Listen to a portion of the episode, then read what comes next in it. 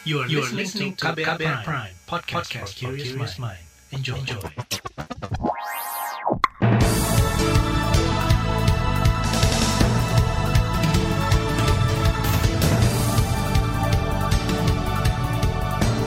Selamat pagi saudara, senang sekali kami bisa menjumpai Anda kembali melalui program Buletin Pagi edisi Kamis 3 Juni 2021. Bersama saya, Naomi Liandra. Sejumlah informasi pilihan telah kami siapkan, di antaranya lonjakan kasus COVID-19 di Kudus, pemerintah kabupaten lockdown sejumlah desa. KPK akan panggil Wakil Ketua DPR Aziz Syamsuddin terkait kasus suap penyidik KPK. Baru sedikit penghayat kepercayaan di Banyuwangi yang difasilitasi dokumen kependudukan. Terbaru di Buletin Pagi. Pemerintah Kabupaten Kudus, Jawa Tengah menutup akses wilayah atau lockdown bagi desa-desa yang berstatus zona merah atau risiko tinggi penyebaran COVID-19. Ini dilakukan sebab angka kasus COVID-19 terus meningkat.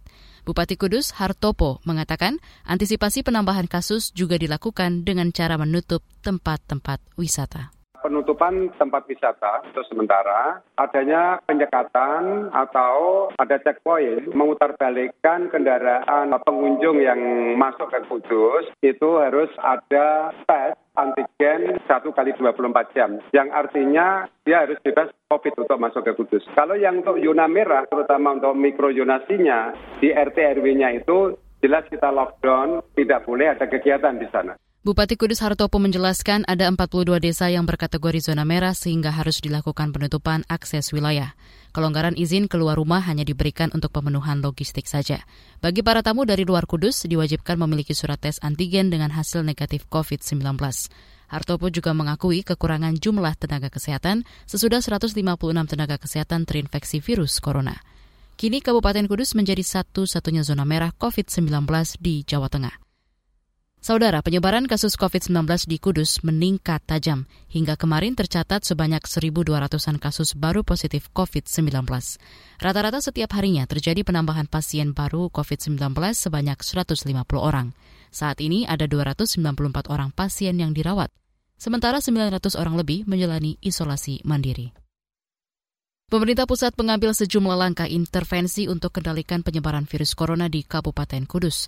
Ketua Satgas Penanganan COVID-19 Gani Puarsito kemarin berangkat ke Kudus guna meninjau kondisi dan koordinasi dengan Gubernur Jawa Tengah serta Forkopinda setempat. Selain itu, berbagai langkah sudah disusun mulai dari pemberian bantuan, asesmen mendirikan rumah sakit lapangan, penambahan tenaga kesehatan, dan lainnya. Sementara itu, melalui keterangan tertulis yang diterima KBR, juri bicara Badan Nasional Penanggulangan Bencana BNPB Raditya Jati mengatakan akan ada penambahan personel Satgas COVID-19 sebanyak 450 orang di Kudus. Mereka akan diperbantukan untuk melakukan 3T atau pengetesan, pelacakan, kontak, dan karantina pasien COVID-19. Gubernur Jawa Tengah Ganjar Pranowo meminta seluruh kabupaten kota tetangga bahu-membahu merawat pasien COVID-19 rujukan dari Kabupaten Kudus. Ini lantaran minimnya kapasitas ruang ICU di rumah sakit rujukan COVID-19 di Kudus yang hanya 41 pasien saja utamanya mereka yang tanpa gejala untuk tidak dirawat tapi dimasukkan di tempat isolasi yang terpusat. Kenapa saya minta terpusat? Karena inilah yang bisa kita coba kendalikan dengan baik. Bahkan dukungan terhadap rumah sakit di kiri kanan dari Kabupaten Kudus kita minta untuk siaga. Contoh, ada yang di Jepara, di Pati, kemudian di Demak, dan yang paling siap memang di Kota Semarang. Itu cara kita memanage dan kemarin rumah sakit swasta yang di, ada di Kudus juga sempat saya cek dan mereka mengelola itu dengan baik, namun bornya juga sama sama tingginya gitu. Gubernur Jawa Tengah Ganjar Pranowo juga menegaskan akan menerjunkan tim untuk mengedukasi warga agar patuh terhadap aturan PPKM Mikro yang sedang diberlakukan hingga 14 Juni nanti. Selain itu, pemberlakuan sanksi juga disiapkan bagi siapa saja yang melanggar aturan pembatasan kegiatan masyarakat. Perhimpunan Rumah Sakit Seluruh Indonesia Persi mencatat tingkat okupansi rumah sakit rujukan COVID-19 di Kudus, Jawa Tengah sudah penuh. Sekjen Persi Lia G. Partakusuma mengatakan pasien baru COVID-19 di Kudus sudah tidak tertampung, meski rumah sakit sudah berusaha menambah kapasitas tempat tidur untuk perawatan. Ini nanti akan ada kayaknya kerjasama dengan Kementerian Kesehatan. Mungkin Kementerian Kesehatan itu biasanya kita boleh mengajukan untuk tambahan tenaga sukarelawan gitu. Jadi biasanya mungkin akan ada tambahan. Bisa jadi juga dari rumah sakit lain. Itu juga sering dilakukan oleh rumah sakit rumah sakit kalau diinstruksikan biasanya sama Kementerian Kesehatan kita mengirimkan tenaga tambahan dari luar dari luar kudus. dari sekitarnya dari sekitarnya kan harus pakai ini harus pakai pakai jejaringnya gitu pakai jejaringnya Sekjen Persi Lia G. Partakusuma juga mengimbau agar rumah sakit rujukan COVID-19 meningkatkan sistem penyaringan pasien di instalasi gawat darurat, sehingga pasien COVID-19 dapat menjalani rawat inap sesuai pedoman penapisan. Terhadap dugaan salah prosedur yang dilakukan RSUD Lukmono Hadi di Kudus karena membiarkan pasien COVID-19 rawat inap ditunggui oleh sanak keluarga mereka yang sehat, Persi menyatakan belum berpikir menjatuhkan sanksi. Saudara, data Satgas Penanganan COVID-19 hingga 2 Juni kemarin menyebutkan ada lebih dari 9.300 orang yang terkonfirmasi positif virus corona di Jawa Tengah. Ini menjadikan Jawa Tengah sebagai provinsi yang paling tinggi kenaikan kasus hingga lebih dari 103 persen. Disusul Kepulauan Riau naik juga 103 persen, menyusul DKI Jakarta dan Jawa Barat. Juru bicara Satgas Penanganan COVID-19 Wiku Adhisa Smito menyebutkan kelima provinsi ini jadi penyumbang kasus terbanyak dalam sepekan terakhir. Informasi KPK akan panggil Wakil Ketua DPR Aziz Syamsuddin terkait kasus suap penyidik KPK akan hadir usai jeda. Tetaplah di Buletin Pagi KBR. You're listening to KBR Pride, podcast for curious mind. Enjoy!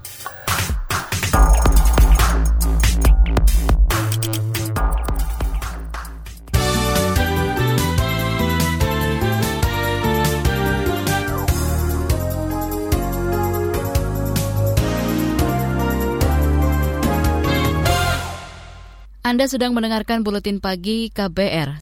Komisi Pemberantasan Korupsi KPK berkomitmen untuk terus mengumpulkan bukti-bukti dan mengembangkan informasi serta fakta yang telah diperoleh dari hasil penyidikan kasus yang menjerat penyidik KPK Stepanus Robin Patuju. Robin saat ini telah ditetapkan sebagai tersangka penerima suap Wali Kota Tanjung Balai Nonaktif M. Syahrial. Juri bicara KPK Ali Fikri mengatakan akan terus menggali keterangan yang muncul dalam sidang majelis etik oleh Dewan Pengawas KPK. Hal itu karena KPK menerapkan prinsip tak ada toleransi terhadap pegawai yang diduga melanggar etik serta tersangkut proses hukum pidana. Tentu saksi-saksi juga terus uh, kami uh, panggil dan periksa, uh, termasuk di antaranya adalah saksi Asis Samsudin yang nanti akan segera kami panggil sebagai saksi dalam perkara ini. namun sekali lagi tentu kebutuhan untuk adanya keterangan dari saksi-saksi telah dipertimbangkan oleh penyidik. Oleh karena itu mengenai waktu pemanggilan secara teknis terhadap saksi ini kami pastikan akan kami informasikan lebih lanjut. Sebelumnya, Dewan Pengawas KPK mengungkap sejumlah fakta dalam sidang etik penyidik asal kepolisian Stepanus Robin, termasuk dugaan penerimaan uang dari Wakil Ketua DPR Aziz Syamsuddin. Anggota Dewas Albertina Ho menyebut uang itu diduga terkait kasus dugaan suap dan gratifikasi bekas Bupati Lampung Tengah. Sementara itu pada kasus lain, Komisi Pemberantasan Korupsi KPK kembali menahan tersangka kasus dugaan suap proyek rumah susun DP 0% di DKI Jakarta.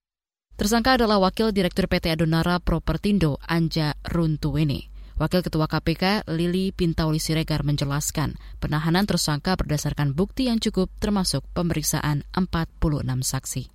Bagaimana konstruksi perkaranya bahwa salah satu perusahaan yang bekerja sama dengan PDPSJ dalam hal pengadaan tanah di antaranya adalah PTAP yang kegiatan usahanya itu bergerak pada bidang properti tanah dan juga bangunan. Pada Maret 2019 ini AR aktif menawarkan tanah muncul kepada pihak BP PDPSJ terlebih dahulu. Selanjutnya ada pertemuan yang dilakukan dengan pihak kongregasi suster-suster Karolus Borromeus di Yogyakarta. Hingga kini KPK sudah menetapkan empat tersangka dalam kasus dugaan korupsi pengadaan tanah di Munjul, Kelurahan Pondok Ranggon, Cipayung, Jakarta Timur. Diduga komplotan tersangka yang terdiri, terdiri dari pihak BUMD DKI Jakarta dan swasta itu telah merugikan kerugian keuangan negara lebih dari 152 miliar rupiah.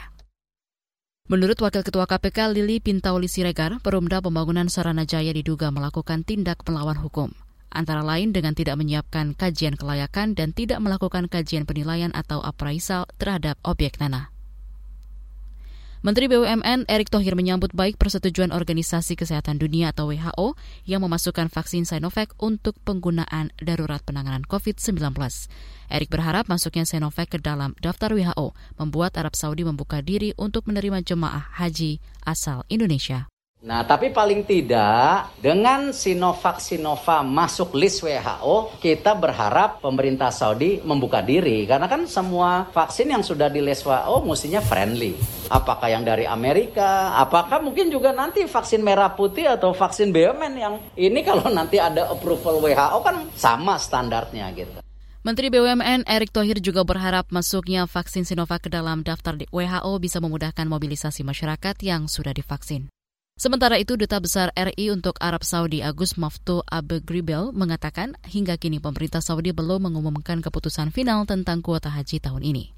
Agus menuturkan pemerintah Indonesia termasuk kedutaan besar RI di Riyadh sudah melakukan komunikasi melalui semua jalur yang tersedia untuk meminta kejelasan jatah kuota haji untuk jamaah Indonesia. Upaya komunikasi itu bahkan telah dilakukan Indonesia hingga ke level tertinggi, yaitu ke Raja Salman dan putra mahkota Mohammed bin Salman.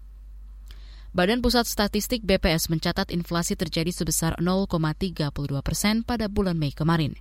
Deputi Bidang Statistik Distribusi dan Jasa BPS Setianto mengatakan, dari 90 kota yang diamati BPS, terdapat 78 kota yang mengalami inflasi dan 12 kota lainnya mengalami deflasi. Terjadi inflasi sebesar 0,32 persen. Tarikan permintaan terasa sekali pada inflasi bulan Mei ini, terutama permintaan komoditas terkait bahan makanan untuk kebutuhan saat puasa dan hari raya.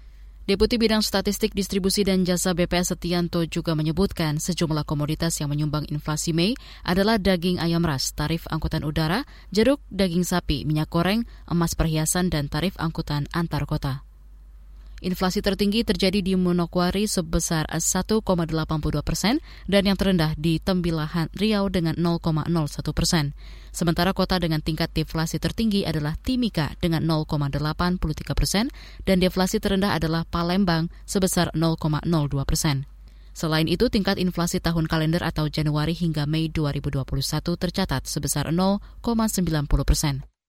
Sementara tingkat inflasi tahun ke tahun yakni Mei 2021 terhadap Mei 2020 tercatat 1,68 persen. Kita ke mancanegara. Sedikitnya tiga orang tewas setelah kemarin badai siklon tropis menghantam Filipina hingga menyebabkan banjir dan longsor. Associated Press melaporkan badai itu terjadi di Provinsi Masbate. Kantor Pertahanan Sipil Filipina menyatakan badai itu menewaskan tiga orang di lokasi berbeda. Selain itu, lebih dari 2.600 orang mengungsi. Pihak berwenang pun mulai mencari tempat yang dapat dijadikan penampungan para pengungsi. Sementara itu, lebih dari 3.000 penumpang kapal terjebak di pelabuhan karena armada yang seharusnya mengangkut mereka tidak bisa bergerak di tengah badai. Filipina memang biasa dihantam badai. Berdasarkan statistik pemerintah, Filipina mengalami badai rata-rata 20 kali dalam setahun. Kita beralih ke berita olahraga. Real Madrid akhirnya resmi menunjuk Carlo Ancelotti sebagai pelatih menggantikan si pelontos Zinedine Zidane. Laman resmi klub menyebutkan Ancelotti diikat kontrak selama tiga musim. Ancelotti meninggalkan klub Inggris Everton dan memilih kembali melatih Real Madrid. Sebelumnya pada 2013 hingga 2015 lalu, Ancelotti juga sudah pernah melatih Real Madrid. Ketika itu Ancelotti berhasil mengantarkan Los Blancos menggenapi raihan trofi Liga Champions ke-10. Trofi itu terkenal dengan sebutan La Decima.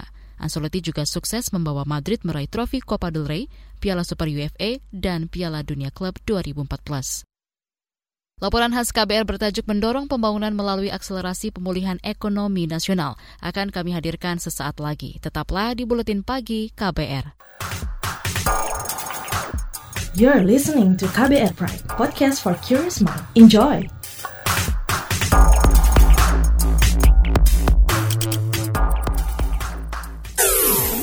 Commercial break. Transfer ke sini udah, bayar ini juga udah. Ke gue udah. Heh, Allah, pertumbuhan ekonomi tuh lagi melambat, persis kayak tabungan gue. Betul banget. Harus matang ngelola keuangan. Pengennya tuh investasi sesuatu gitu ya. Apa gitu yang cocok dan menguntungkan? Hmm, coba dengerin uang bicara deh. Gue belakangan lagi dengerin podcast itu di KBR Prime. Reksadana yang tadinya 500 juta udah turun dari 250 juta sekarang 10 ribu sama kita ngopi mahalan mana ketika itu ada keputusan yang kayak begitu investor harus tahu gitu oh ada keputusan ini berarti implikasinya apa? Orang mungkin Perluas literasi kamu lewat podcast Uang Bicara. Uang Bicara menavigasi kamu dengan menghadirkan bahasan-bahasan seru dan populer mulai dari investasi sampai kebijakan. Dipersembahkan oleh KBR Prime dan bisa didengarkan di KBR Prime, Spotify, dan platform mendengarkan podcast lainnya. KBR Prime, podcast for curious mind.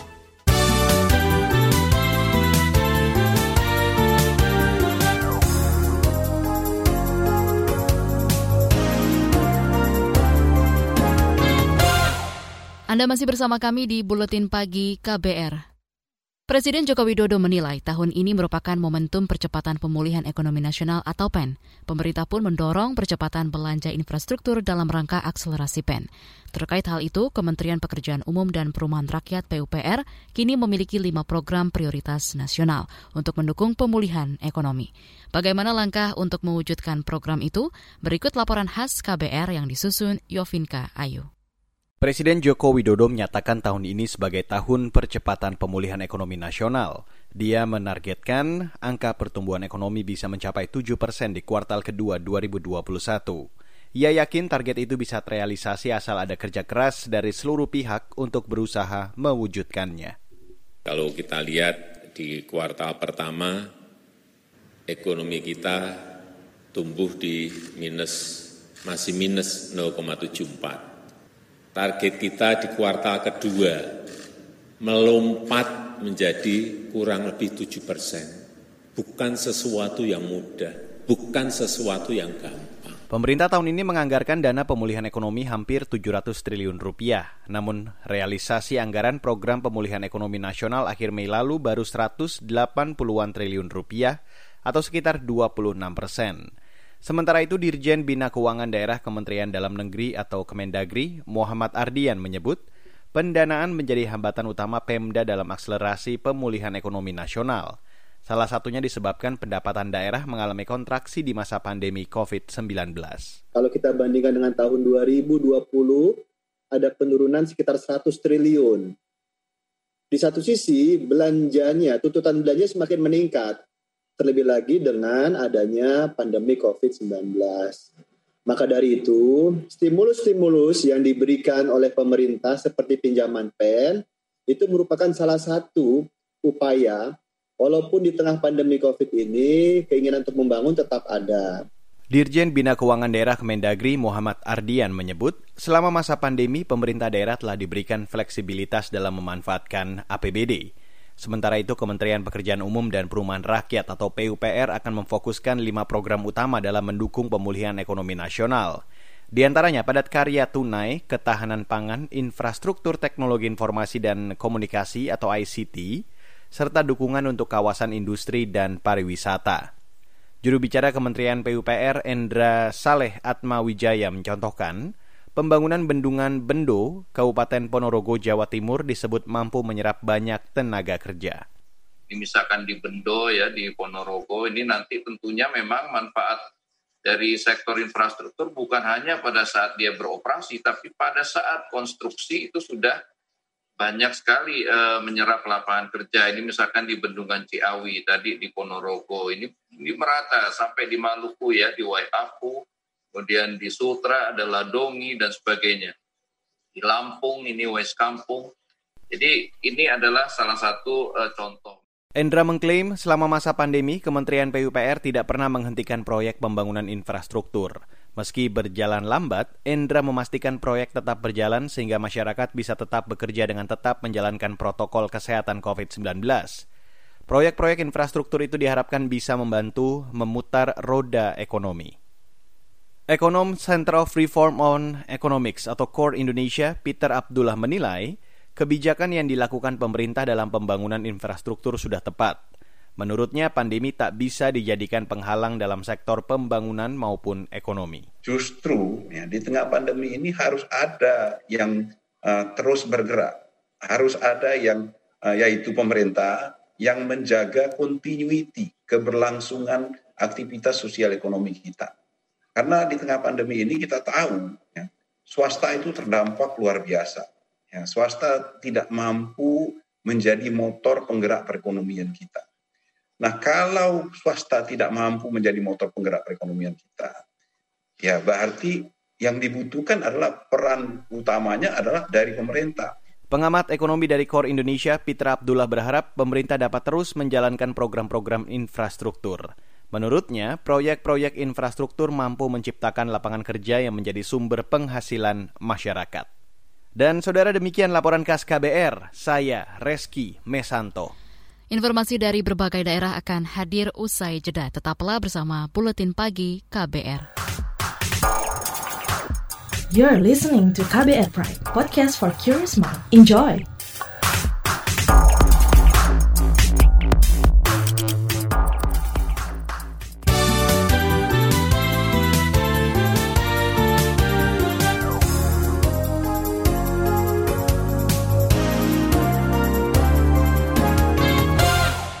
Inilah bagian akhir buletin pagi KBR. Pemerintah Kabupaten Banyuwangi, Jawa Timur memfasilitasi pengurusan dokumen administrasi kependudukan untuk warga penghayat kepercayaan. Bupati Banyuwangi Ipuk Fiestian Dani mengatakan saat ini baru sebagian kecil warga penghayat kepercayaan yang mendapat fasilitas dokumen kependudukan. Meski begitu, Ipuk berjanji tidak akan melakukan diskriminasi terhadap layanan administrasi kependudukan bagi warga penghayat kepercayaan. Saya menyerahkan KK, KTP uh, bagi masyarakat yang uh, kepercayaannya penghayat kepada Tuhan Yang Maha Esa. Nah, nanti ini akan terus kita sampaikan ke masyarakat, kita sosialisasikan kepada masyarakat karena selama ini memang masyarakat banyak yang belum tahu juga tak bahwa kepercayaan mereka bisa masuk dalam kartu identitas mereka dan KK mereka.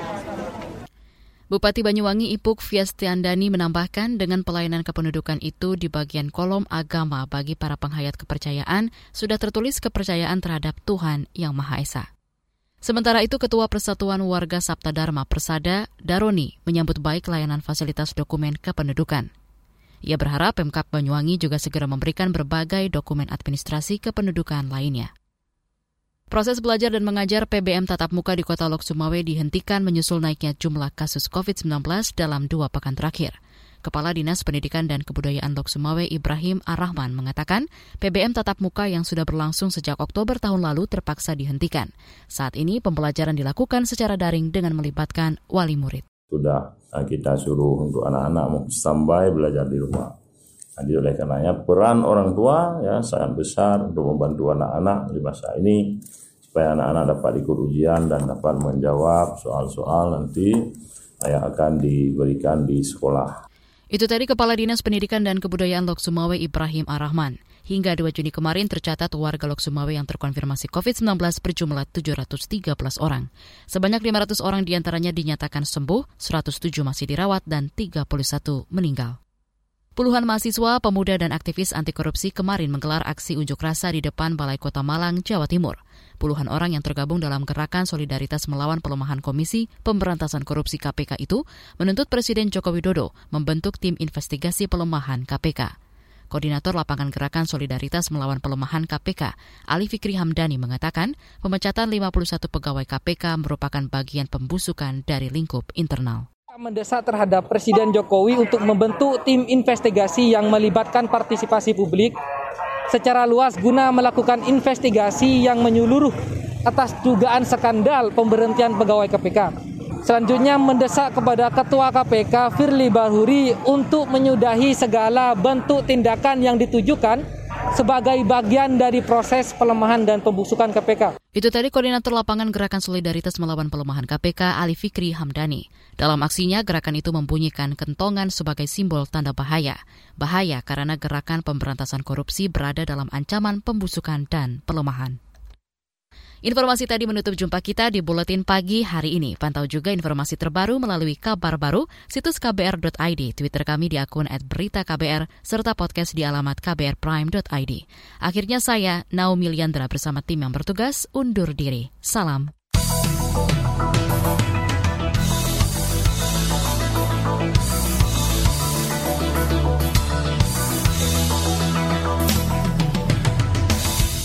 KBR Prime, cara asik mendengar berita. KBR Prime, podcast for curious mind.